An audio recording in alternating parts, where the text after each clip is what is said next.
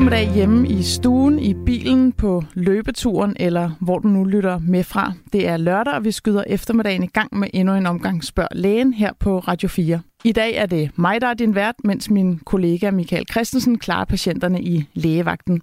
Jeg hedder Heidi Hedegaard, og jeg er praktiserende læge på Sluseholmen i København, men om lørdagen flytter jeg konsultationen ind i radiostudiet. Temaen for dagens program, det synes jeg selv er både spændende og vigtigt. Det skal nemlig handle om hjertestop og om, hvad du som helt almindelig dansker kan gøre for at redde et liv. Uanset hvad vi dør af, ja, så holder hjertet i sidste ende op med at slå, og døden den indtræder netop, når hjertet stopper. Samtidig er det forventet, for eksempel efter længere tid svær sygdom. Andre gange der sker det pludselig og uventet. Og i det tilfælde kan det faktisk være muligt at få hjertet i gang igen og dermed genopleve personen. Hvad der sker, når hjertet stopper, og hvad der foregår i kroppen, når vi er så heldige at få hjertet i gang igen, det får jeg øh, hjertelæge Frederik Folke i studiet for at tale om. Jeg vil også spørge ham om, hvordan vores akutberedskab i Danmark egentlig er strikket sammen. Hvad sker der fra vi ringer 112 til ambulancen er fremme på stedet? Ydermere så skal vi høre om den ordning, der hedder Hjerteløber. Det er Trykfonden, der har startet hjerteløberordningen sammen med deres netværk af hjertestartere.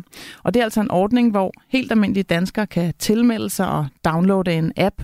Og er der så et formodet hjertestop i nærheden, så får hjerteløberen besked gennem appen, og så er det bare med at løbe alt, hvad rammer og tøj kan holde forbi den nærmeste hjertestarter og hen til den omkommende person, selvfølgelig i håb om at kunne hjælpe, inden ambulancen kommer. Og det er simpelthen for at bedre chancen for overlevelse. Jeg får både en hjerteløber og en mand, der har overlevet et hjertestop i studiet, og dem glæder jeg mig helt vildt til at tale med og høre deres historie. Sidste programmet skal vi selvfølgelig også på vanlig vis forbi konsultationen, hvor jeg besvarer spørgsmål fra alle jer, der lytter med. Husk, at du fortsat kan sende mig netop dit spørgsmål om sundhed eller sygdom. Synes du, at maven rumler, eller du nemt får blå mærker? Er du i tvivl om, det nu er smart at spise efter en særlig kostmodel, eller undrer du dig over din syge mosters fortællinger, så send mig en mail på sl radio 4dk eller ring og indtal en besked på telefonsvaren, og det er 72 20 0400. Så vil enten jeg eller Michael besvare så mange spørgsmål, det er også muligt i de kommende programmer.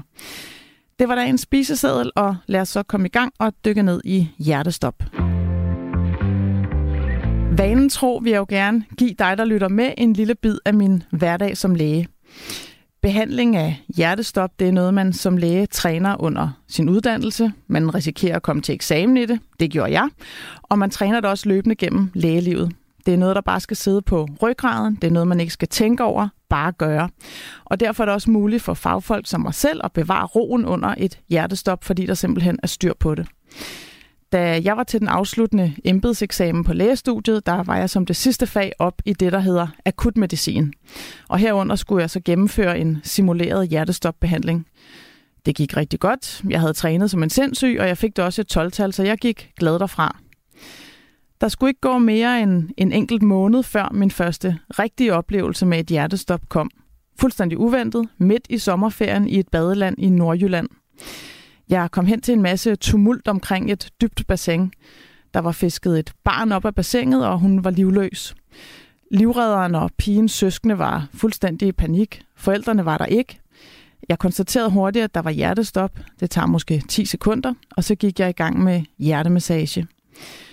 Der øh, kom skum ud af pigens mund, og folkene omkring troede, det betød, at hun trak vejret. Og familien, de ville simpelthen ikke tro det, da jeg måtte meddele, at hun faktisk var død, og jeg var i gang med at forsøge genoplevning. En meget forfærdelig situation for alle omkring. Og ingen i badelandet kunne huske, hvor hjertestarteren var. Der var godt nok ringet efter en ambulance, men jeg var overhovedet ikke klar over, hvor, hvor hurtigt den ville ankomme. Jeg gav hjertemassage i 5-6 minutter, tror jeg, uafbrudt, og fik kastet ordre omkring mig øh, om at tage tid på et ur og andre praktiske ting. Da ambulancen kom, så måtte vi hurtigt bære pigen hen til et tørt område, for vi kunne ikke give hende stød, uden selv at få stød i de våde pytter, der lå på gulvet. Jeg sad selv i bikini, og det var sådan et grottelandskab, så vi endte med at stå overskrevs på nogle store sten, mens hun lå på gulvet, og det har nok set rimelig makabert ud. Men øh, efter to stød, så fik hun den rigtige rytme og blev kørt levende, om en bevidstløs, på hospitalet. Hun øh, kom så i dagene efter, og man fandt, fandt efterfølgende ud af, at hun havde en uopdaget medfødt hjertefejl. Jeg ved ikke, hvad der videre er sket med pigen. Hun er nok voksen i dag, men meldingen ugen efter var, at hun havde det godt. Og det gjorde et kæmpe indtryk på mig, og jeg glemmer nok aldrig den episode. Så kort der er mellem at miste et barn og så give hende livet tilbage med egentlig ret simple greb. Bademesteren han var selvfølgelig lettet, og han gav mig livslang gratis entré til badelandet. Hvad han ikke vidste var, at jeg ikke kan fordrage badelandet. Jeg var der faktisk kun, fordi min dengang treårige søn opdagede det, da vi gik forbi. Så jeg har nu aldrig benyttet mig af det her tilbud.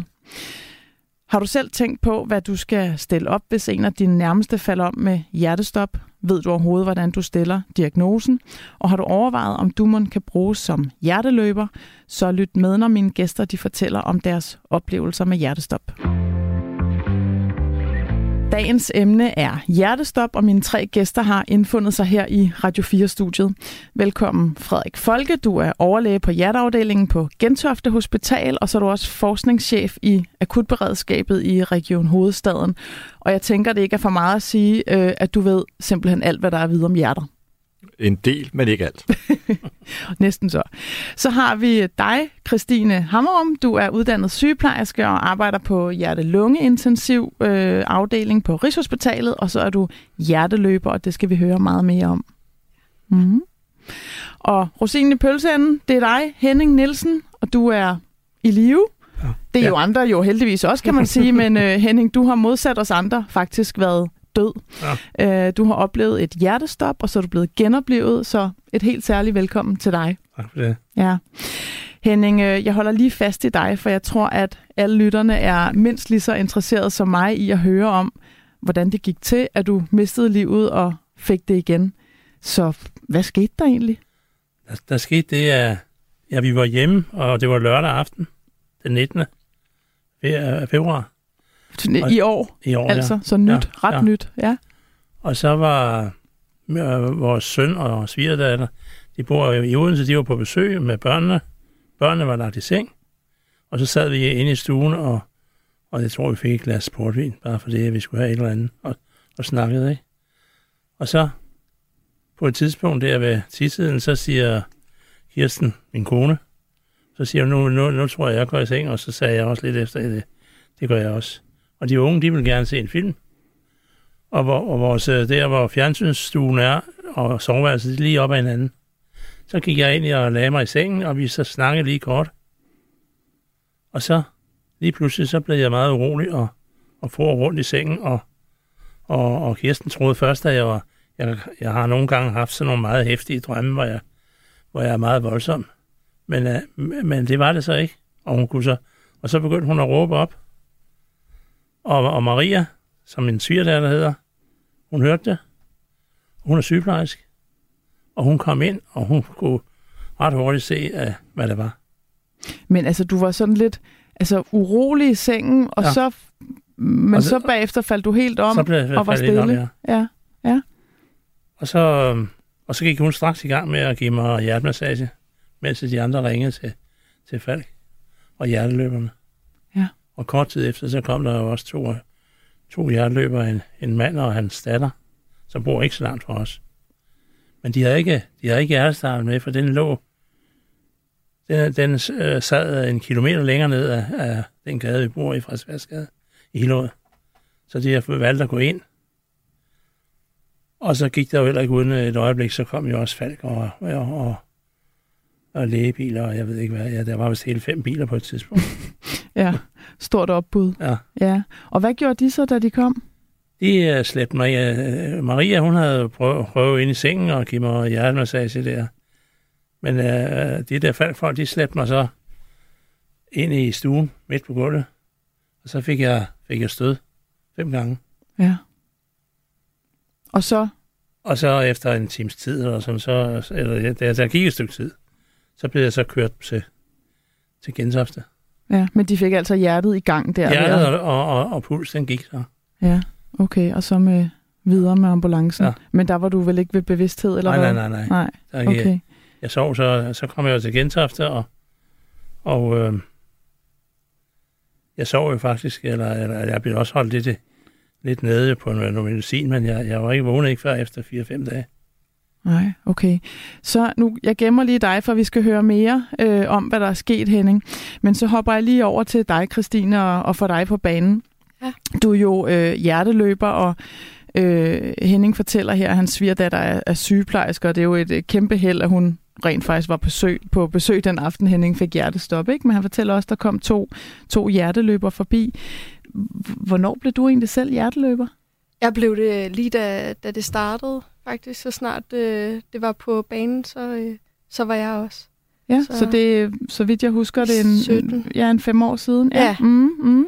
Og du er jo uddannet sygeplejerske i dag, øh, og har faktisk med hjertesyge at gøre, men var du også Mm. uddannet dengang du startede? Nej, det var jeg ikke. Jeg var studerende og havde, Sygeplejestuderende? ja, lige præcis sygeplejestuderende, og har ikke haft noget med hjertestop at gøre Okay. overhovedet. Prøv lige at fortælle, hvad, hvad du egentlig selv har oplevet som hjerteløber, altså du blev kaldt ud til noget? Jamen, jeg er blevet kaldt ud øh, tre gange, men to gange, hvor der var et decideret hjertestop, hvor vi var de første fremme. Øh, første gang var, hvor det var hjemmefra, hvor at, øh, både mig og min kæreste, vi løb. Så øh, han er Øhm, også... Han er også hjerteløber, Ja. ja. min kæreste er også hjerteløber, og øh, det var heldigvis ret tæt på, øh, så vi nåede frem øh, rigtig hurtigt. Øh, og der øh, lå så en mand på en bænk, øh, og det lignede sådan lidt, han sov, og alligevel så så han ja, død ud. Øh, men han lå på sådan en lidt sjov måde, så vi var lidt i tvivl, men øh, vi gik bare hen, ruskede i ham, og der var ikke noget liv i ham, så øh, vi fik ham ned og ligge på jorden, og øh, så blev der påbegyndt øh, hjerte-lunge øh, redning, og øh, jeg stod så og var i gang med at sætte hjertestarteren på, men så kom øh, ambulancen ret hurtigt. Øh, Så fik I havde på. hentet en hjertestarter på vej hen til Ja, stedet? det var faktisk, ja, det havde Ja, vi faktisk. Der var også en anden, der havde en med. Så der kom Øh, flere der kom faktisk en del. Jeg tror, måske vi havde været otte eller sådan noget til allersidst. til hjerte, hjerteløbere, som kom? Lige præcis. Ja, mm. Ja, så det, vi var faktisk en del. Okay. Og så I er altså i gang med ham, og ved at sætte øh, hjertestart, det er sådan nogle elektroder, man sætter på, ikke? Jo, lige præcis. Da så ambulancen kommer og tager over. Ja. Ja, okay. Så vi når næsten, vi sætter dem faktisk ikke på, fordi de kommer løbende med deres. Så jeg står faktisk bare klar med dem i hænderne, men så får de deres på ret hurtigt. okay. Så den kan jo lidt mere end, end dem, vi har ude i den virkelige verden, hvis man kan Ja, sige og, det sådan. og hvordan, altså, når man får den der alarm, altså bliver tilkaldt derhjemme, hvordan, Mm. hvordan foregår det? Altså, øh, min kæreste troede, at det var en alarm til maden, fordi vi var i gang med at stå og lave mad. Ikke Øh, ordet? Der, Ja, det var lige præcis. Ja. Men, øh, men jeg havde hørt den alarm før, fordi at jeg havde sådan lige hørt, man kan høre den på appen for sådan Mm. mm. lave en øvelse. En test. Øhm, lige præcis. Og øh, jamen, så, så vi bare klar over, at det var det. Og det skulle gå rigtig stærkt, fordi vi ved godt begge to, at øh, det er så sekunder, det, det drejer sig om Mhm. her. Det skal gå rigtig hurtigt. Så øh, det var bare på med sko, og så bare løbe afsted. Det var ret koldt. Vi nåede ikke engang at få jakker på, men øh, det var bare afsted. Og hvordan, altså vidste de tilfældigvis, hvor der var en hjertestarter, eller angiver appen det, eller hvordan foregår det? Jamen, øh, appen angiver det, og man kan også få en anden app, øh, som jeg mener hedder Hjertestarter. Øh, Frederik nikker. Hvad hedder det? Og ellers så er det bare rart at vide der, hvor man bor, hvor der er nogle hjertestarter, sådan så man måske lige hurtigt kan løbe forbi der, sådan så man er orienteret, hvor, hvor de er. Mm-hmm. Og hvordan får man en adresse at vide, eller er der sådan en nål på et kort, eller hvordan finder man hen til der, hvor det er? Der, der er en adresse, og, og sådan, der er sådan en kort, man kan følge. Okay. Så øh, det er bare at løbe efter det. Kig på telefonen. Ja. Men du siger ham her, øh, der skulle genopleves, lå på en bænk. Ja, Hvordan, det er jo ikke, ja, det er jo sådan lidt, måske en svær adresse at angive, men Lige præcis. Altså det, der var nogen, der havde ringet og sagt, at det var cirka der omkring, og så er det bare at kigge sig rundt om, fordi at, øh, det er lidt nemmere, hvis der står en, en adresse øh, og et husnummer, end, end, øh, end når det er ude i naturen. Men det er bare at kigge sig omkring, løbe lidt rundt, og så må folk råbe op, når de har fundet den person. okay. Får man noget, nogen tekst eller noget, at øh, altså man kan ikke, det er en mand, der ligger på en bænk, eller? Nej, Der er nej, ikke- der er ingenting. Der Okay. står bare hjertestop, og så kan man få to alarmer, enten at man skal hente en hjertestarter, eller man skal løbe Mm. direkte hen til, øh, til personen. Okay. Og så eventuelt tage en med på vejen, hvis man... Ja, så der er to Ja. alarmer. Nå, fik I så begge to, eller hvad? Nej, det var Eller- faktisk kun min øh, kærestes telefon, der ringede. Okay. Så, øh, men vi vælger jo bare begge to at løbe, fordi Ja. at jo flere, jo bedre, vil jeg næsten sige i de her tilfælde, for du ved ikke, hvor mange der er derude, så kan man altid gå til siden, Mm. hvis det er, der er nok hænder. Og hvem, hvad, var, var der nogen, der I fandt den mand der? Nej, der var faktisk ikke nogen. Det var, øh, de havde, de havde siddet på en bænk, og så har de måske drukket lidt, og så, øh, jeg tror øh, simpelthen, kvinden, hun er, hun er gået i chok, og har bare fundet, altså, fundet af, at oh, der er et eller andet galt, ringet til alarmcentralen, og så var hun gået. Så det var også derfor, det var rigtig svært at finde ham, fordi ellers vil folk normalt råbe op, at sådan, ja. det er herover eller et eller andet. Men det var der ikke. Øhm, ja, og heller ruske en, der måske ligger og er lidt for drukken på en bænk, end, end ikke at ture. Ja. Øhm, Overlevede han? det gjorde han desværre ikke. Okay. Nej. Men I prøvede? Vi gav det et meget, meget godt forsøg. Mm. Ja. Okay.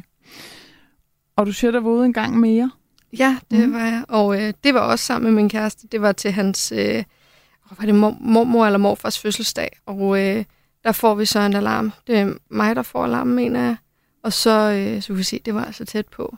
Så øh, vi spurter derhen for skoene på selvfølgelig, og øh, tager derhen. Og øh, jeg tror at lidt i alt det her kaos, så ved jeg ikke helt, altså jeg ved, at vi får en adresse, men jeg kan ikke, vi havde lidt svært ved at finde det alligevel på en eller anden måde. Øhm, så vi vælger bare at åbne opgangdørene og så råbe op, men det var faktisk heldigvis den første opgang, vi kiggede i. Øhm, og der er så en dame, der, der står og selvfølgelig er meget påvirket af det her, og står og råber det her op. Mm. Og øhm, det er rigtigt nok, der ligger en, en mand i hans seng og, øh, og har hjertestop. Og øhm, mig og min kæreste, vi begynder så hjerte-lungeredning, og øh, der kommer så en, en meget skøn mand med en hjertestarter, og det var jo rigtig dejligt, at han kom med den her hjertestarter.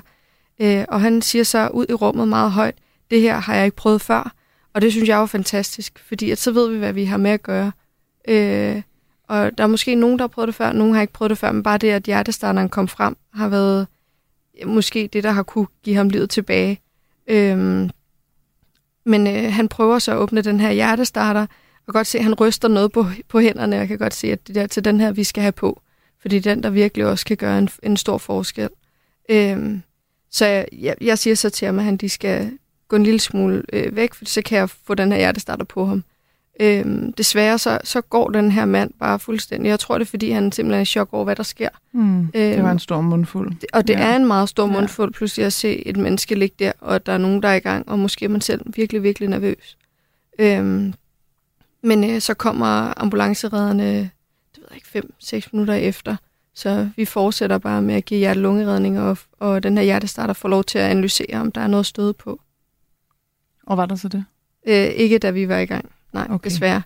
Men der var en hustru, der rigtig gerne ville ind til os hele tiden. Øh, og, og sådan forstyrret en lille smule, og jeg kan godt forstå hende, fordi hun er selvfølgelig i, i meget stor chok over, hvad det er, der er sket. Mm. Men vi har lidt svært ved sådan at koncentrere sig om hende og ham samtidig, og der bliver vi nødt til at tænke, jamen det er ham, der er første prioritet lige nu.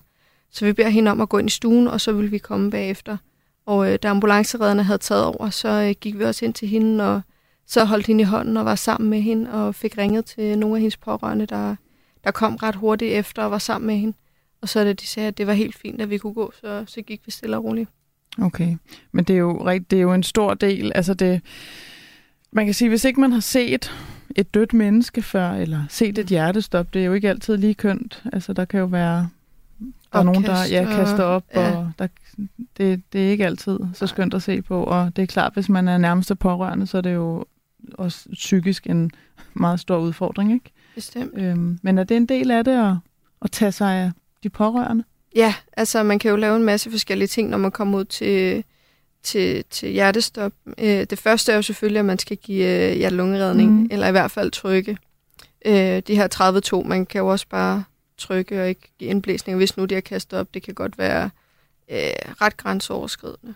Ja, det er det Øhm. her med, altså, at det vi kalder basal hjerte-lungeredning, ikke? At, at det er hjertemassagen, hvor man trykker på brystkassen, og så kan man blæse luft ind i, i lungerne. Ikke? Og selvfølgelig, hvis der er opkast, eller man tænker, der er en smitterisiko med et eller andet, så, mm. så venter man med at blæse luft, ikke? til der kommer nogen, der har sådan en ballon, man kan gøre det med. Ikke? Jo, lige Ja, så det ikke er mund til mund. Ja, Mm. så trykkene, det er i hvert fald det vigtigste. Ja. Og så, øh, så kan man jo, øh, altså det, det er det første, og det kan jo være rigtig hårdt at give øh, hjertelungeredning. Så øh, det er jo også, at der skal jo gerne være nogen, man kan skiftes imellem, fordi man kan ikke køre særlig lang tid selv, for at det er ordentlig hjertemassage. Så øh, få nogle mennesker ind til det, og så er der jo nogen, der skal guide ambulancerne, og nogen, der skal tage sig af de pårørende. Mm. Øh, så, så der er jo masser af ting, man kan give sig i kast med, når man kommer. Ja, så selvom der er nogen, der er i gang med at stå med selve genoplevningen, så er der masser af opgaver, øh, ved siden af. Du sagde selv, det kunne være svært at finde en opgang, og det tænker det kan det jo også for ambulancefolkene, ikke? Bestemt. Så det er rart, der er nogen, der står og viser vej. Ja. Ja. Øhm, jeg vender lige tilbage til dig, Henning. Ja. Fordi du kommer jo øh, tilbage på hospital, eller du kommer bliver kørt til hospitalet, ikke? Og, øh, og bliver holdt lidt nede der med noget, noget medicin, ikke? Jo. Du sover Jo. nogle dage. Hvad vågner du af dig selv, eller vælger de at give dig mindre medicin? Hvad sker der? Ja, det, der sker jo det der, at de tager sovemedicinen fra mig først, Mhm. tror jeg nok, ikke? Og så, øhm, og så øh, kommer min datter og svigersøn der, de kommer og, og, og, og Ditte, min datter, hun er så meget opsat på, på at, at det skal lykkes der, ikke? Og hun, hun er- spørger og spørger, ikke? Og så til sidst, så får hun mig til at vippe med en finger. Ja, hun taler til dig. Ja. ja. Kan du huske det selv? Det Eller? kan, jeg, jeg kan godt huske, det Ja, kan jeg huske, ja. og det er noget af det første. Og så, jeg tror det er samme, samme dag, der har hun så en bog med, som vi havde snakket om øh, en, en gang for kort tid siden, ikke? Ja. Og så viser hun mig, kan du hu- huske den her, siger hun så. Kan du huske, hvad der skete med her? Det var, det var det der Karen Bliksens far. Jeg ved ikke, om nogen har læst den. Og så spørger hun om, om et par detaljer, og det kan jeg så svare på. Så tænker hun, den, den er ikke helt gal. Så, så var vi jo klar over, at, den var, at det var på den gode side. Og det var rart for dem, tænker Ja, jeg. ja. Altså, jeg tænker, det helt store spørgsmål, måske er der rigtig mange, der har stillet det før. Men altså, hvordan er det at dø? Hvad sker der? Er der lys for enden af tunnelen, eller... Overhovedet ikke. Okay. Det første, jeg husker, det er det med, at jeg vipper med fingeren. Og så tror jeg også, at en af sygeplejerskerne spurgte også, at jeg kunne vippe med tæerne, og der kunne jeg, kunne jeg så også godt lige afrette. Ja. I hvert fald lige antydningsvis ville vippe med tæerne. Så ingen erindring fra selve hjertestoppet? Intet. Intet. Det er bare sort. Fuldstændig sort. Ja. Derimod så lige efter, så har jeg haft nogle kraftige drømme, som jeg, som jeg faktisk kan huske i detaljer. Ja. Og det er, det, er- det er meget mærkeligt. Meget, meget mærkeligt.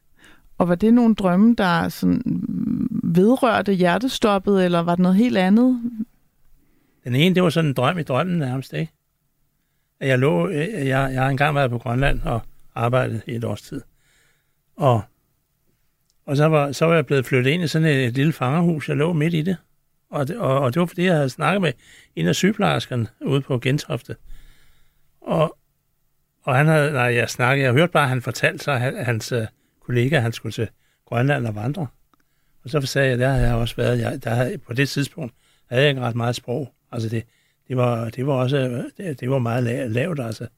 Nogle gange skulle jeg lede efter ordene, Ja, når, jeg, talte, ikke? både fordi, at du ikke kunne huske dem, og fordi stemmen var påvirket. Ja, jeg- du har været respirator? Ja. Ja, ja. Ja, så får man lidt, lidt ondt i halsen. Og så, og så drømte jeg simpelthen, at, at jeg lå der øh, midt i huset, og, og, og de der sygeplejersker, de, de havde så været ude på hjemme hos mig og hentet alle mine ting fra, jeg havde fra Grønland med billeder og alting, og pyntet op i loftet og alle, alle steder hele vejen rundt.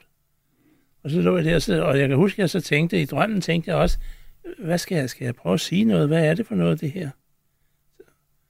Ja, så sådan nogle lidt meget virkelige og lidt underlige drømme havde du i meget tiden mærkeligt, efter. Meget, ja. meget, meget mærkeligt. Ja. Meget mærkeligt. Er det noget, Frederik, nu kan jeg lige spørge dig, du øh, er jo på en hjerteafdeling, altså er det sådan noget, man ser generelt? Ja, jeg vil sige, øh, op, efter opvågning fra sådan en langvarig øh, bedøvelse, narkose, øh, og ikke mindst efter et hjertestop, mm. så er der mange, der kan vågne op og have nogle meget livlige, meget ud af kroppen drømme. Ja. Så, så det, det er helt velkendt i hvert fald. Ja. Hjernen kommer på overarbejde. Det, og det, det pudsige er jo måske, tit når man drømmer noget, så har man måske glemt det næste morgen, ikke? Men det gør, det gjorde det her, det er sad helt fast. Ja. I detaljer. Jeg tænker på, ellers det er jo sådan nogle lidt ja, ting, der sker i hjernen, ikke? Og hvis man så kigger på kroppen efter sådan en hjertestop, Henning, nu har du fortalt mig, og hvis jeg må sige det højt her i radioen, så er du 75. Ja. Ikke? Ja. Tre kvart århundrede. Tre kvart århundrede, og det er jo sådan lidt, ved jeg selv fra, når jeg har oplevet hjertestop på hospital og lavet genoplevning der, at hvis man er lidt ældre dato, så kan det altså godt øh, knase og brage lidt under hænderne, når man laver sådan en hjertemassage, altså ribbenene kan brække faktisk, ikke? Øh, Jeg plejer at sige, at Maria, min svigerdatter, ja. Ja, hun brækker min ribben. okay. Det, det er sjældent, man siger tak for det, men øh, ja. Så du havde, du havde brækket ribben? Ja, det havde jeg. Ja. Og jeg ved, jeg, jeg, jeg blev røgn, på et tidspunkt blev jeg røggenfotograferet ude på Gentofte. Og så kan jeg huske, at Kirsten spurgte lægen, hvor mange ribben der var brækket, så, så sagde han, at det var uæsligt.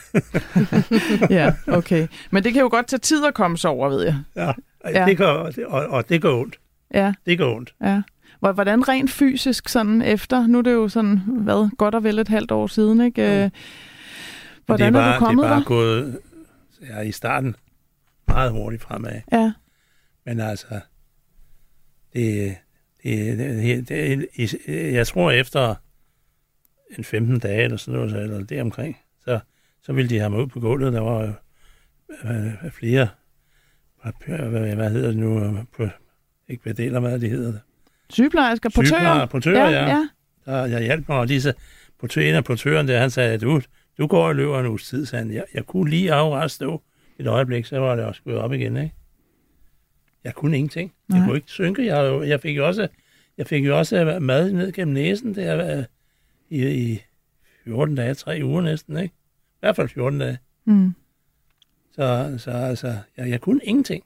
Men du er kommet der fuldstændig i dag, eller hvad? Du ser frisk ud i Jamen, hvert fald. jeg er frisk nok, men altså, jeg, jeg, jeg døjer lidt med sådan lidt, lidt træthed og sådan noget.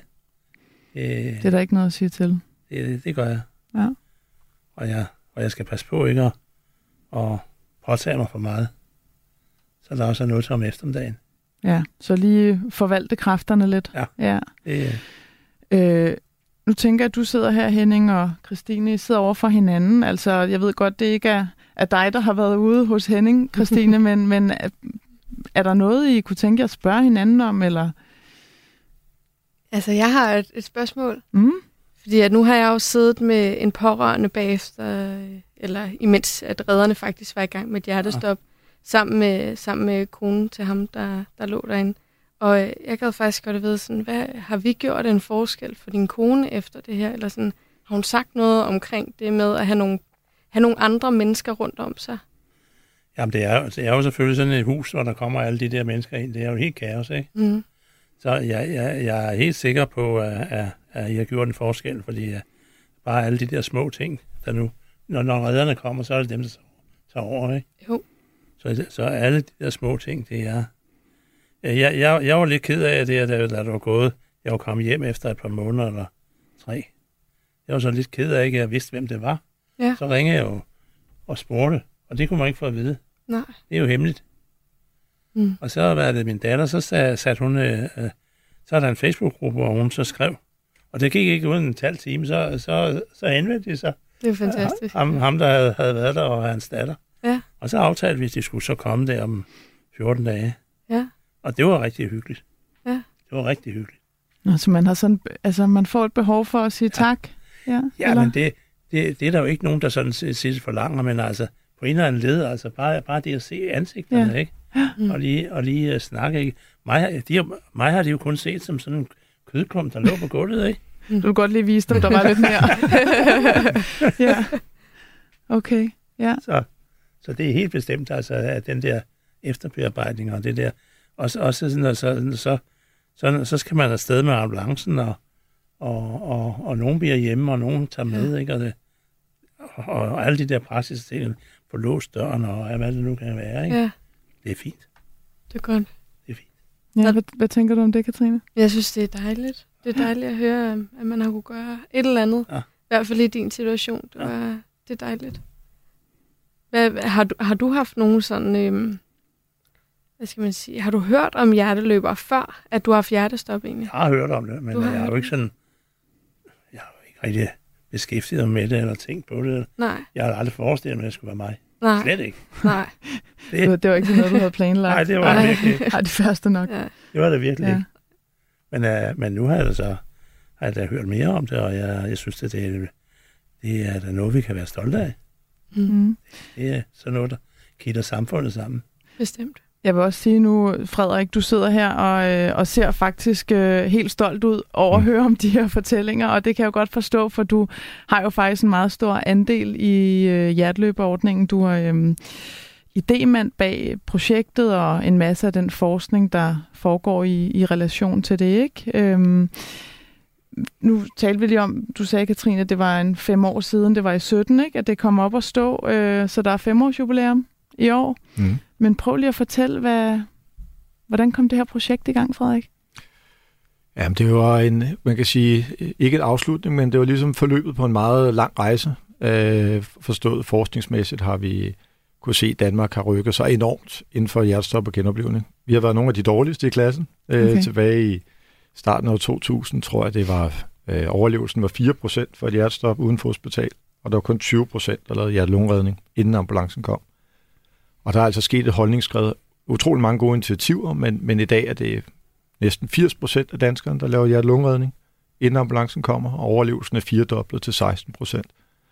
Så der er sket enormt meget. Ja, det er godt nok. Men meget af det, vi kunne se, var, at, at rigtig mange af de initiativer, der var sket af uddannelse, af hjertelungeredning, for eksempel kørekort og i folkeskolen, og ikke mindst frivillige på arbejdspladser, det var slået godt igennem. Øh, vi kunne også se, at vi har fået rigtig mange hjertestarter øh, ud i samfundet. Øh, blandt andet har vi den her, øh, øh hvad det hedder, øh, vores hjertestop, eller hjertestarterregister, som er koblet mm. til alle landets øh, alarmcentraler, så vi kan guide og har et overblik over, hvor det er.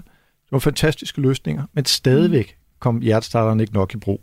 Så det var ligesom at prøve at finde, hvad er det, der gør, hvad er det, vi mangler. Og der er det, øh, som Christine fuldstændig rigtigt sagde, tiden er så enormt vigtig her. Så vi kan altså ikke, øh, vi kan ikke forlede os på, at det er alene ambulancen, der skal komme frem og, og, og gøre arbejdet. Øh, fordi overlevelsen falder cirka 10% per minut fra man falder om, og indtil man får et stød. Så hele ideen var at kunne alarmere nogen, der var rigtig tæt på, og, og så var teknologien der med en smartphone-app. Ja. Hvad, når du siger, at den falder 10% overlevelsen per minut, der går til man får et stød.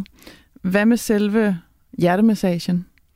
Ja, og det er jo der, hvor hjertemassagen kommer ind. Øh, meget groft kan man sige, at hjertemassage, det køber tid.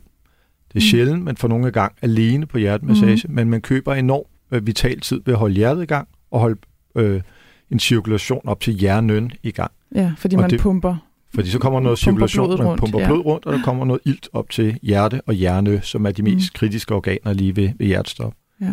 Og så vinder man altså noget tid, så man kan få sat en hjertestarter frem, enten ambulancen, eller hvis det kan lade sig gøre med en hjerteløber. Mm. Og det er altså, man kan sige, ild til hjernen, det er jo så måske ikke alene overlevelse, men også hvordan, hvordan det ser ud bagefter, ja, tænker jeg, ikke? Ja. Altså, hvordan, nu har vi lige hørt om, jeg sagde både selv i starten, og vi har lige hørt lidt fra Christine her, hvordan det sådan foregår med den her alarm på en app, men hvordan er det egentlig strikket sammen? Altså, hvordan, hvem får besked, og hvordan gør I? Helt, helt lavpraktisk vil det være sådan, at der, der vil være en, der ringer 112, som jeg har hørt om også i det her mm. tilfælde, få fat i alarmcentralen, og inde i alarmcentralen vil der sidde en sundhedsfaglig visitator, det kan være en sygeplejerske eller en paramediciner, der tager øh, 112-opkaldet. Og hvis de kan høre det her, det kunne være et forventet formodet hjertestop, så vil de guide indringer i at begynde at lave hjert-lungeredning, mm. altså hjertemassage og mm. ventilation. Også selvom man måske ikke har haft et kursus, så vil man blive instrueret. For bare det at okay. gøre noget er langt bedre end ikke at gøre noget. Samtidig vil de sende en ambulance og også en akutlægebil ud med, med fuld udrykning. Og så har de altså muligheden oven i det her for at aktivere hjerteløberordningen. Og det vil sige, øh, med, med tryk på en særlig knap, så kan de faktisk aktivere inden for få sekunder og finde de nærmeste hjerteløber, der er ved personen med hjertestop, og, og sende alarm ud til dem i håbet om, at de kan nå frem før. Så det gør, altså det gør systemet, ligesom teknologien gør, at den vælger et antal hjerteløbere i nærheden? Ja, den ja. er strikket sammen, øh, så den kan inden for få sekunder finde øh, de 10-20 nærmeste, og så tager den dem, der er tættest på, og aktiverer dem. Okay, så der er ret mange, der får alarmen, og hvad, hvordan ved man så, om de kommer, om de løber? Og det ved man jo i virkeligheden heller ikke. Det er jo ligesom en ekstra ressource. Ja. Øh, vi kan alarmere op til, øh, som vi gør lige nu, alarmerer vi faktisk 20 hjerteløbere. Og det er fordi, vi i gennemsnit kan se, at det er cirka halvdelen, der ser deres alarm lige her nu på, det tids, øh, på, på tidspunktet for mhm. hjertestop. Og ud af de cirka 10 personer, der, der ser og interagerer med, med app, der kan vi se, at det er cirka halvdelen, der i gennemsnit, der svarer ja til at kunne løbe. Der kan okay, andre, så man der har et, med, man svarer? Altså... Man kan svare ja, ja. eller nej, ja, okay. præcis. Og det kan være, at man står alene med små børn og ikke har mulighed ja. for at forlade dem eller noget andet. Men øh, vi vil gerne have en 4-5 frem som minimum. Ja, hvad, hvad hvis man har telefonen på lydløs? Går, går, bimler den så igennem det? Eller? Det er den begyndt heldigvis nu at kunne ja. gøre. Der har vi haft nogle øh, udfordringer med selve øh, appsystemet og, og telefonleverandørerne. Okay. At, altså man kunne at, godt forestille sig, hvis man havde sin telefon på lydløs om natten eller sådan noget, så ville ja. det være okay at blive vækket af hjertestop-alarm, ikke? Lige præcis. Ja. Øhm, skal man kunne sådan noget formaliseret genoplevning, hjerte-lungeredning, for at blive hjerteløber? Det er meget anbefalet, at man har haft et kursus mm. øh, i at kunne lave genoplevning og også bruge en hjertestarter, men det er ikke et lovkrav. Altså, det er ikke noget, vi går ind og tjekker som sådan. Vi kan se, at 96 procent af vores hjerteløbere har faktisk haft et kursus, så der er nok en selektion. Okay. Ja, så det i, tiltrækker i hvem, der... dem, der føler, de kan et ja. eller andet. Hvem, Christine, da du startede og var mm. sygeplejestuderende, havde du haft noget genoplevningstræning der? Ja, det har jeg. Min, okay. øh, min far har været øh, førstehjælpsinstruktør i mange, mange år, så jeg er blevet, okay, slået, for... jeg er blevet slæbt med, siden jeg var syv. Ja, det havde det, det lidt på med ja, det. Okay. ja. øhm, hvad med sådan noget, nu talte vi lige før, øh, altså sådan lidt det, vi kalder debriefing, altså at tage sig af de pårørende, ikke? Mm øh, og snakke det igennem bagefter og sådan noget. Jeg tænker, der er et stort behov for, men hvad med hjerteløberne? Fordi som professionel, mm. eller det, det er hjerteløberen selvfølgelig ikke nødvendigvis, men mm. vi ved jo i det professionelle virke, der har vi også brug for debriefing, ikke? Jo. Er der nogen ordning der for hjerteløberne? Jamen det er der faktisk. Man, kan, man får en sms øh, bagefter, man er ude at løbe, hvor man kan få noget hjælp, øh, som man kan trykke ja til. Okay. Og så, øh, jeg mener, man bliver ringet op. Ja. Ja, det er fuldstændig rigtigt. At, at, altså, jeg er jo helt rørt over den historie, at det du har gjort, Christine. Du er jo virkelig, altså i min verden, en held. Både det med, at du har trådt til og løbet flere gange, og så også det andet, du kommer ind på, at du faktisk øh, yder noget andet bistand, altså står pludselig med nogle pårørende, fordi helt som du siger, så er fokus også for ambulancepersonale, det er person med hjertestop, det er der, der skal handles. Men der står nogle gange pårørende tilbage, som jo meget, meget voldsomt, de kan være i krise. Og så er der også behov for at lige tage sig af dem, og lige få ringet til nogle pårørende, lige få fundet ud af, hvad skal der ske med dem. Mm. Fordi ambulancen kan altså godt være nødt til at køre med en person med hjertestop, øh, og, og have det som første prioritet. Mm. Øh, men det er fuldstændig rigtigt, som du også siger, at, øh, at, at man får et, et spørgeskema for at høre, om man er nået frem, om, der var, om man har brugt en hjertestarter osv., og så er der også om psykisk påvirkning, fordi det kan være en ret voldsom begivenhed. Og og der bliver man ringet op, hvis man svarer det her. Det, det synes man var voldsomt i forhold til at have en snak, debriefing, eller eventuelt henvises til, til noget yderligere samtale eller psykolog. Mm. Så det, jeg synes, der også har været en stor hjælp for mig, det er faktisk, at hvis der har været nogle venner omkring mig, som jeg ved, sådan, de vil gerne løbe med til hjertestop, ligesom mig og min kæreste, vi løber sammen, at man har bagefter kunne tale tingene igennem. Eller sammen. man kan også, lige ja. præcis, og øh, den første gang, vi var løb, der øh, snakkede vi også med, med ham, der også var der, en anden hjerteløber, som også var først fremme om, altså skulle vi lige dele telefonnummer, fordi han skulle faktisk mm. hjem alene, sådan så vi vidste, at, at folk var okay omkring sig. Ja. Øhm. ja, det er meget rørende, at det er sådan øh, ja, på frivillig basis, ikke? Folk tager sig af hinanden. Ja. Øhm, Frederik, hvor mange, øh, altså nu nævnte du før, at det er hjertestop, der sker uden for hospital, ikke? så man bliver jo ikke tilkaldt, hvis det er et sted, hvor der er fagpersonale. Ikke? Men hvor mange hjertestop er der egentlig i Danmark? Og ja, kan du sige lidt om det? Ja, det kan vi. Øh, vi ved, at der cirka forekommer 5.000 hjertestop om året uden for mm. hospital. Uden altså for hospital, ja. Uventet mm. hjertestop, og, hvor man begynder aktiv genoplevningsforsøg. Det vil sige cirka 14 om dagen. Så det er, det er en, en sjælden begivenhed, men når det så er sagt, så er det noget, der alligevel forekommer hver eneste dag. Og som vi kan høre også her, så er der altså også noget, hvor vi virkelig kan gøre en forskel øh, og træde hurtigt til. Det kan være forskellen mellem at, at sidde her i studiet i dag og, ja. og, og i virkeligheden for, forladt, øh, forladt den verden øh, og efterladt de pårørende. Ja. Er der nogen, øh, nogen af de hjertestop uden for hospital, hvor der ikke bliver tilkaldt hjerteløber? Ja, ordningen er også sådan, at, at et er, at den sundhedsfaglige, når der bringer i det to, skal vurdere, om det er et formodet hjertestop. Mm. Men de skal også sikre sig, inden vi sender hjerteløber ud, som langt hen ad vejen er frivillige almindelige borgere, at det er sikkert at komme frem. Så vi sender ikke øh, hjerteløber ud, hvis det er trafikulykker, øh, eller hvis det er farlige omgivelser, eller hvis der kan mistanke om du ved, vold eller knivstik, mm. eller øh, noget andet, eller, eller selvmord.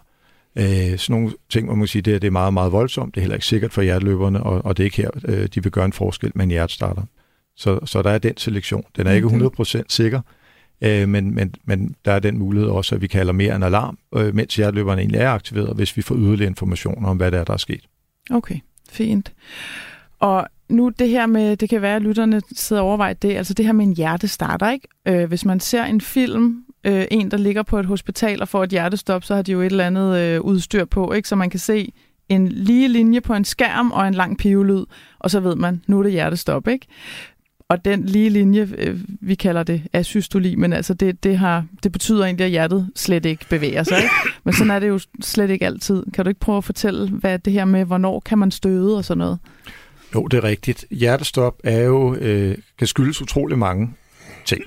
Men helt grundlæggende kan man sige, at et hjertestop, det er altså en tilstand, hvor hjertet ikke pumper blodet effektivt rundt i kroppen. Mm. Og oftest så den tidslinje af vil være sådan, at lige når det indtræder, vil folk oftest have det, vi kalder en stødbar rytme. Det hedder ventrikelflimmeren, altså hovedkammerne flimmer i hjertet, så der er aktivitet, de står sidre, men de pumper ikke blodet rundt. Øh, og det vil typisk være de første par minutter, det ser sådan ud. Og det er der, hvor vi har en enorm stor chance for øh, succesfuld genoplevning, og der, hvor en hjertestarter kan give et stød. Når tiden går, så begynder det her e-, elektriske aktivitet ligesom at dø ud. Tilstanden bliver i virkeligheden værre. Mm. Og så kommer man over til den her flade linje, eller asystoli, som øh, man kender fra film. Og der kan hjertestarter altså ikke støde. Det er kun på film, det kan lade sig gøre at støde på, på det, der hedder asystoli. Ja. Øh, men altså, ikke i virkeligheden. Men når ambulancefolk eller når læger kommer ud øh, med deres stødeapparat her, så, øh, så kan de jo så se denne her hjerterytme eller ikke, og finde ud af, om der skal støde, og det kan man jo ikke forvente, den almindelige dansker kan. Så de her hjertestarter, øh, hvordan, hvordan finder man ud af, om man må støde eller ej? Ja, og der er hjertestarteren heldigvis øh, enormt intelligent, kan man sige. Ja. Den er enormt god til at kunne se forskel på stødbare rytmer og ikke stødbare rytme. Faktisk i, i flere opgørelser langt bedre end mennesket. Og den kan kun støde, hvis der er stødbar rytme. Så okay. det vil sige, du kan altså ikke gøre noget galt, du kan ikke støde på noget, der ikke er stødbart. Øh, så det nu lyder ikke pænt at sige idiotsikret, men det, men det er det, den egentlig lige, er. Altså lige der, alle, der, der alle kan bruge på, ja. den. Ja, okay. Øhm, hvad, altså når nu man får det her stød, hvad, hvad er det, der får det hjerte i gang? Hvad, hvad sker der? Hvorfor kan vi? Ja, det er altså, hvis der er stadigvæk øh, denne her øh, øh, altså elektriske storm, kan man nærmest sige, hjertet står og sidder, der er masser af elektrisk aktivitet, men, men der er fuldstændig kaos af den elektriske strøm nede i hjertet. Og der kan det her stød simpelthen nulstille det lidt. Så man giver et ordentligt stød, bryder den her elektriske storm, og i håbet om, at hjertet så genoptager normal rytme. Det sker mm. oftest, men der kan også komme periode lige efter, hvor der er helt stillestand, og så er det altså om at lave hjertemassage fortsat i håbet om at få gang i hjertet. Ja, så det er fordi, at hjertets slag normalt er altså forårsaget af de her elektriske impulser, ikke, der løber i, i hjertemuskulaturen. Ja. Øhm, tror, jeg lovede i starten, at vi lige øh, fik talt om, hvordan man egentlig finder ud af, om der overhovedet er hjertestop. Altså man kan jo også ligge helt stille, bare fordi man er bevidstløs. Ikke? Så hvis den, en lytter kommer ud til en, der ligger, og man tænker, gud, kan det være det? Hvad, hvordan stiller man diagnosen, så at sige? I virkeligheden er det jo ret simpelt med hjertestop. Der er to ting, man skal være opmærksom på. Det mm. første er bevidsthedstilstand. Er man bevidstløs, ja eller nej? Det tror jeg, de fleste godt vil kunne finde ud af. Nu havde vi hørt om sådan en, for eksempel en, en beruset person på en bænk. Der må man over og ruske, se om man kan få vedkommende til at svare. Hvis ikke det, så må man lave en eller anden form for smertestimuli, knuppe på brystbenet eller vride øret, et eller andet. For altså at man må godt være lidt streng, man, man må godt give en lille losing. Der, der må man godt give ja. en lille losing. Og se, hvis der kommer noget mumlen eller afværge eller en eller anden form for respons, så, har, så er vedkommende ikke bevidstløs. Så skal man øh, tænke på luftveje og ringe 112. Mm. Men hvis, der, hvis vedkommende er helt bevidstløs, ingen kontakt, så er det eneste andet, man skal kigge efter, det er, om der er normal vejrtrækning eller ej. Og det er altså ikke det her med, at der slet ikke er nogen vejrtrækning, men det er, om den er normal eller ej. Mm. Det er, fordi lige i starten af et hjertestop kan man se sådan en refleks, hvor der er noget underligt gispen, lidt ligesom en fisk på land. Det er ikke ja. regelmæssigt, det er ikke normal dyb vejrtrækning, men der er noget en gang imellem. Men det er altså nok til at gå i gang. Så er det altså om at gå i gang med at lave hjertemassage, øh, og få alarmeret, og, og, og så må man se, hvordan det går. Ja, det var egentlig det, jeg oplevede den svømmehalshistorie, jeg fortalte om i starten, ikke? at der var lidt bevægelser på halsen, og der kom lidt skum ud, ikke? og det skal man ikke nødvendigvis lade sig narre af. Nej, det er en super vigtig pointe, fordi det er rigtig ærgerligt at, at tro, at der er normal vejrtrækning, eller sige, at der er noget vejrtrækning, mm. altså er det ikke et hjertestop, og så venter man mange minutter, og så stopper den refleks, og så er det først der, man går i gang. Men så har vi altså tabt enormt kostbar ja. tid. Og hvad så, når man har... Man skal ikke mærke puls og sådan noget? Nej, vi er også mm. gået væk fra at mærke ja. efter puls, mm. og det er fordi, det er rigtig svært at mærke øh, en persons puls, som har hjertestop, eller en meget, meget svag puls, og ofte sker det, øh, at man mærker sin egen puls øh, fejlagtigt. Ja. Så bevidst, at være bevidstløs og normal vejrtrækning, det er de to kriterier. Okay. Og hvis så vi siger, nu skal vi simpelthen i gang med at gøre noget her, selvfølgelig skal man altid alarmere først, ikke også? Ringe 112, men hvordan er den, øh, den, den rigtige hjertemassage? Hvordan giver man den og indblæsninger?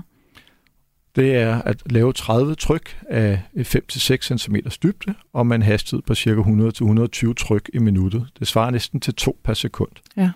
Så laver man 30 kompressioner, altså 30 tryk, og giver to relativt hurtige indblæsninger. Det kan være mund til mund eller mund til næse, og fortsætter med hjertemassagen. 30-2, 30-2, indtil hjælpen når frem. Ja. Eller der kommer en hjertestarter, så er det at sætte den på, og så bliver vejledt af dens instruktioner.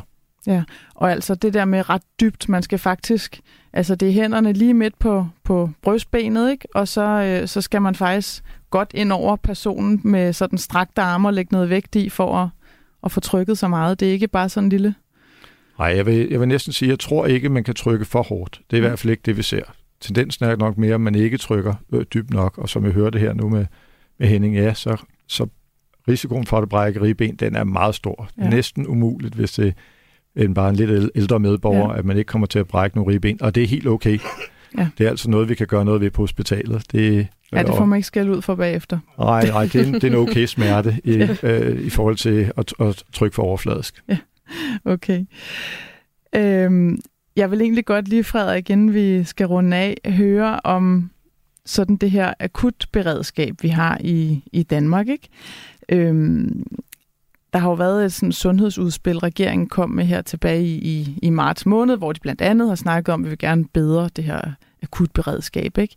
Altså, hvad, jeg går ud fra, at det så er, er tiden. Altså, det er igen den, der er vigtig. Vi vil have, vi vil have dem hurtigere frem, men hvad, Altså er der et mål for i dag, hvor enten i Region Hovedstaden eller hele landet, hvor hurtigt skal ambulancen være fremme? Ja, der er forskellige øh, målkriterier, og også øh, for, for, hvor hurtigt du skal kunne komme frem, med, hvis det er det, der hedder en kørsel A, altså noget, der haster Mm. herunder hjertestop. Mm. Øh, men, men jeg tror, man skal se hele den indsats sådan lidt mere overordnet. Øh, som det tilfælde, vi har hørt nu med Henning, så der er det systemet, der redder øh, liv. Det er jo ikke kun ambulanceredderen, det er ikke kun øh, person, der sidder og tager telefonen, men det er hele systemet, altså fra hjerteløber, fra Ja, her var det svigerdatter, der har kendskab til hjertelungeredning og starter behandling, til ambulancen kommer frem, behandler videre til hele hospitalsdelen. Så det er det samlede system, som gør forskellen.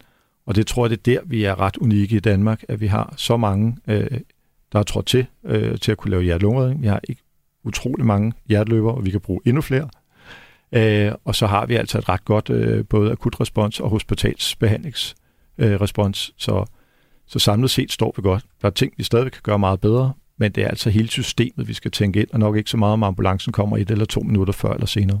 Nej, altså jeg ved jo, det kunne jeg også godt tænke mig at få dig til at fortælle lidt om, at øh, op nordpå i Aalborg, der har man øh, et rigtig fint projekt i gang, hvor man jo bruger teknologien. Øh, prøv, prøv lige at fortælle om det. Ja, det er, det er sådan øh, fremtidens løsning, vi har prøvet mm. at tage Mhm. hul på nu. Øh, vi har i Aalborg, øh, som det første sted øh, i Danmark, øh, fået etableret et, en levering med drone.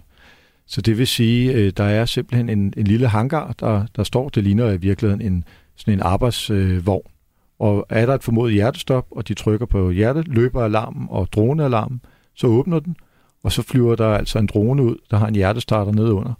Og den kan flyve automatisk, så den flyver direkte fugleflugtslinje ud til, til stedet med hjertestop. Og når den så når frem der, så er der en dronepilot, der kan sidde og se billederne med video, guide præcis hvor, hvor dronen skal levere den her hjertestarter, så firer den en drone ned. Det kan være lige ved hoveddøren til personen med hjertestop, og kan tage et billede. Øh, og det kan de altså se direkte inde på alarmcentralen, og så vil de kunne sige til personen, der står og er i gang, som i Hennings tilfælde her har været svigerdatteren, så vil de sige, nu er der en hjertestarter ude ved din hoveddør, løb ud og hent den og sæt den på. Ja. Og det er det første sted, vi prøver det her nu, i sådan et begrænset luftrum, men, øh, men det kunne være en løsning, ser jeg, i fremadrettet i yderområder, ø-samfund, altså ø, øer, øh, ø-samfund, øh, særlige øh, store strande om sommeren, hvor der er rigtig mange mennesker, men om vinteren, at der stort set ikke er nogen. Så kunne man sætte sådan nogle hjertestarter droner ud. Men vel også, altså nu bare som i København, altså eller andre byer, hvor der er trafik i myldretiden, der er det jo, tænker jeg også, der er forsinkelse på en ambulance.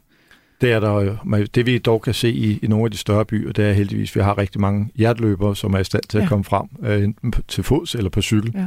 For det er rigtigt at bevæge sig igennem København her øh, i myldretiden. Det kommer hurtigt til at tage lang tid. Ja, okay. Så vi står rigtig godt faktisk, men Der er stadig muligheder for at, at gøre det endnu bedre. Og på den note om noget nytænkning og om at bruge den teknologiske udvikling endnu mere, så vil jeg takke jer alle tre for at møde op i dag, og for jeres vedkommende, Christine og Henning, for at, at tale om jeres oplevelser.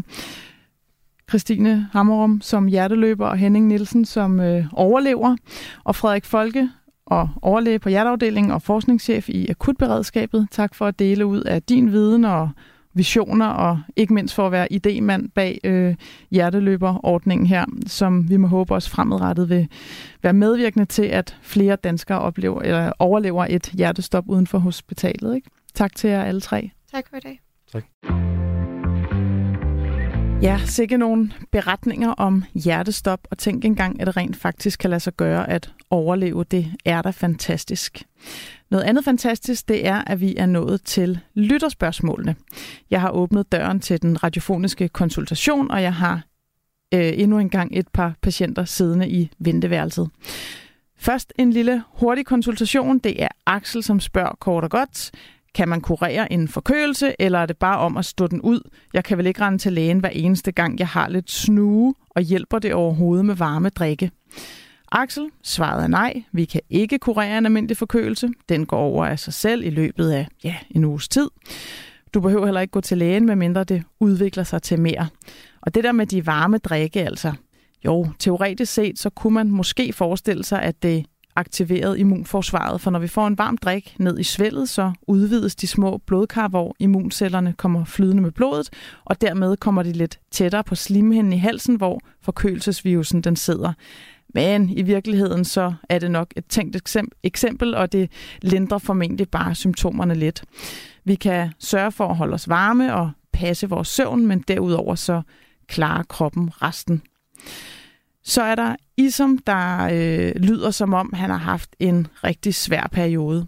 Han skriver sådan her. Min læge siger, at jeg ikke kan få en henvisning til psykolog for behandling af stress. Jeg har lidt af stress meget længe, og det er både på arbejdet og på privatfronten. Det er ikke bare en fix idé, jeg har det virkelig ikke godt. Og øh, Isam, tak fordi du tager dig mod til at skrive ind. Øh, din mail var også længere, end jeg lige læste op her, øh, og der er nok ikke nogen, der kan betvivle, at du er under stress. Men uanset, så er det faktisk rigtigt, hvad din læge siger. Det er ikke muligt at henvise til psykolog under diagnosen stress. Der er i alt 11 diagnoser, som kan udløse en henvisning til psykolog, og det er jo politisk bestemt og ikke noget, din læge kan, kan gøre noget ved. Til gengæld så skal du huske, at du til hver en tid kan henvende dig til en psykolog på egen hånd. Det kræver ikke henvisning. Du får så bare ikke det her tilskud fra sygesikringen, som du gør, hvis der er en henvisning. Og sygesikringstilskuddet, det er 60 procent af psykologens honorar, øh, og der kan henvises til et maksimum på 12 konsultationer. Så det vil altså blive en lille smule dyrere for dig. Men ligesom der er også andre muligheder øh, i Københavns Kommune, hvor jeg selv arbejder, der kan man henvise til et gratis stressforløb, øh, men jeg er ikke klar over, hvordan det forholder sig i landets øvrige kommuner. Men du bør helt sikkert tale muligheder med din læge, som også kan tage nogle samtaler med dig. Og det var de spørgsmål, vi nåede i dag. Der står flere i kø, og dem får du næste lørdag. Husk, at du kan sende Spørg Lægen en mail med netop dit spørgsmål om sundhed eller sygdom. Det er som altid på sl radio4.dk, eller du kan vælge at indtale en besked på vores telefonsvarer. Det synes jeg nu, vi mangler lidt, så hvis du har mod på det, så er det altså 72 20 04 00. Jeg håber, du er blevet klogere af at høre om hjertestop og om hjerteløberordningen ikke mindst. Husk, at tiden fra hjertet stopper til hjertet stødes er afgørende. Overlevelsen falder 10% per minut, der går. Husk også, at du ikke behøver at være ekspert i hjertemassage for at kunne hjælpe ved et hjertestop. Det kræver mange hænder at optimere tiden og behandlingen. Du kan for eksempel tage imod ambulancen, du kan vise vej, du kan tage dig pårørende under og efter hjertestopbehandlingen, du kan også slæbe udstyr eller løbe efter en hjertestarter og meget andet.